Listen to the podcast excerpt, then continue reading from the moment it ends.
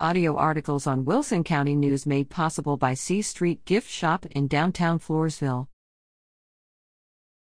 Blue Bonnet Club takes a ride through time in Watermelon Jubilee Parade. Stockdale Blue Bonnet Club members gathered to participate in the Stockdale Watermelon Jubilee Parade on June 17. The theme of their entry was a ride through time in honor of the club's centennial anniversary, where they represented the Roaring Twenties, a golden era of the 50s, and the present. Representing the Roaring Twenties were Gina Deason, Jeanne Henry, Pat Rutland, Barbara Wiatrek, and guest Lexi Granado. Going back to the 50s were Kay Deagen and Lana Wilson, and present day representatives were Judy Childress and Sharon West. For their efforts, the club received first place in the Civic Division. Members of the Blue Bonnet Club would like to thank Louis Granado and Mr. and Mrs. Jimmy Tackett for allowing them to use and be driven in their vintage vehicles for the parade.